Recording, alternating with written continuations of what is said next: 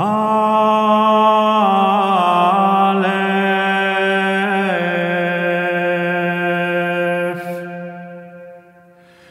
Quam docedet sola civitas.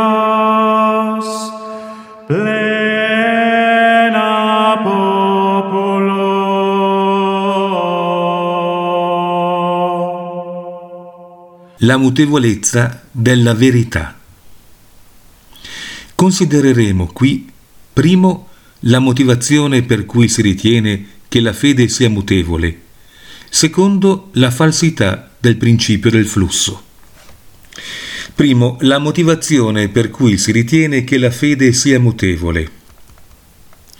Contro l'insegnamento cattolico secondo cui la fede è immutabile, abbiamo visto il Concilio esprimere il principio del flusso, con l'affermazione che la Chiesa tende incessantemente alla pienezza della verità divina, che nell'esprimerla necessita di una continua riforma, che i cristiani si uniscono agli altri uomini per cercare la verità, che ciò avviene tra l'altro attraverso il dialogo, concepito esso stesso come un processo senza fine.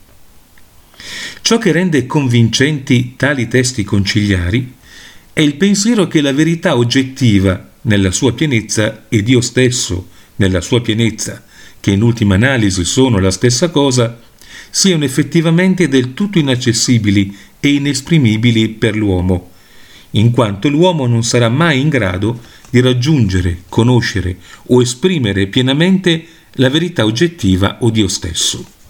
Il pensiero, in altre parole, che per conoscere la verità, per possederla o per esprimerla nella sua pienezza, occorra conoscerla pienamente.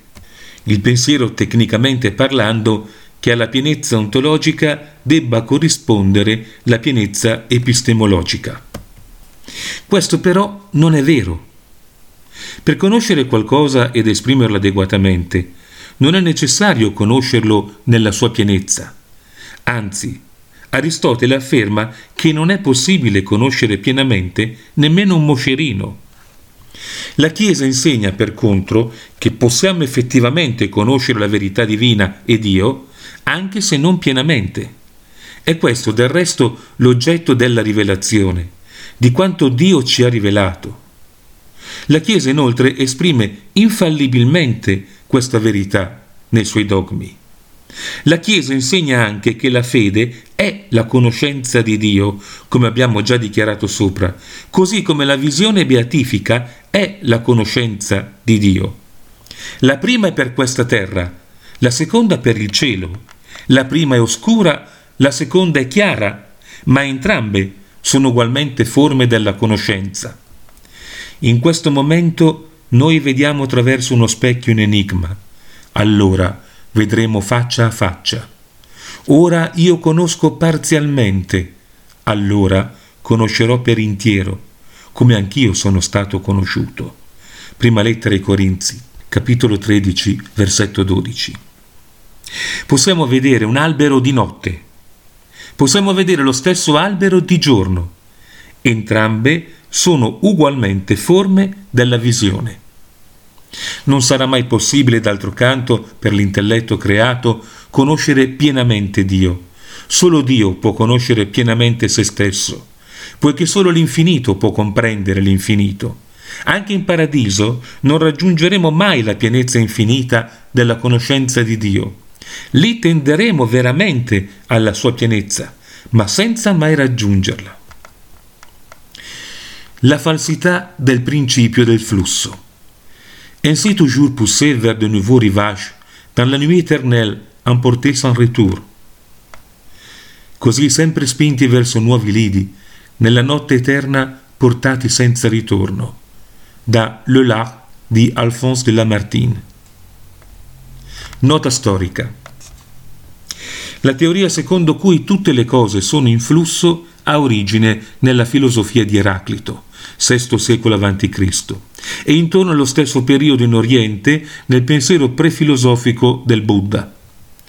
Nel pensiero modernista il principio del flusso è tipicamente considerato positivo, in quanto si ritiene che porti a ciò che è migliore, in sé o nella sua espressione più adeguata della verità. Come tale è conosciuto come evoluzione. Teilhard de Chardin ha unito l'interesse per l'evoluzione dogmatica a quello per l'evoluzione antropologica. Quest'ultima continua a godere di popolarità nei programmi scolastici. Ci si potrebbe chiedere che cosa lui o le autorità educative di oggi si compiacciano di pensare che l'uomo stia diventando. Dio? Vi sono più ragioni per ritenere che stia diventando una scimmia. I casi di flusso che abbiamo visto nella nostra discussione precedente hanno tutti un carattere positivo, evolutivo. Vedremo poi altri esempi negli insegnamenti conciliari, come quello sulla presunta progressione della Chiesa verso la santità. Il tipo di evoluzione che è stato oggetto particolare del Magistero è la presunta evoluzione del dogma, si possono far risalire alle tesi del filosofo Maurice Blondel le origini di questa teoria, della quale questi ha gettato le basi nel suo libro del 1893 L'Action, che propugna una forma di religione del cuore soggettivista e immanentista. Il sacerdote irlandese modernista George Tyrrell, in un articolo intitolato On Relation of Theology to Devotion del 1899, mettendo in rilievo la propria affinità con il filosofo francese, identificò la rivelazione con l'esperienza religiosa e sostituì l'esperienza religiosa sia alla fede che alla ragione. Successivamente, nel 1907, il programma dei modernisti italiani, risposta all'enciclica di Pio X Pascendi Dominici Gregis, il libro che il professor Roberto De Mattei definisce il documento forse più significativo del modernismo, del quale il principale autore è il modernista Don Ernesto Buonaiuti, professa. L'evoluzione intrinseca e limitata dei dogmi, il cui significato e valore non proverrebbe dal loro immutabile contenuto, ma dall'emozione soggettiva che può suscitare nella coscienza umana. Vediamo insomma come nel contesto di quell'immanenza, che è il nucleo stesso della visione del mondo modernista, l'esperienza religiosa venga privilegiata al dogma e con la sua mutevolezza si pretenda che offra il terreno per la mutevolezza del dogma. Jerusalem,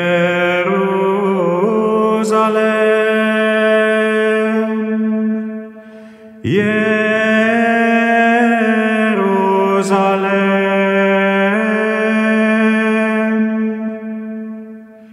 Convertere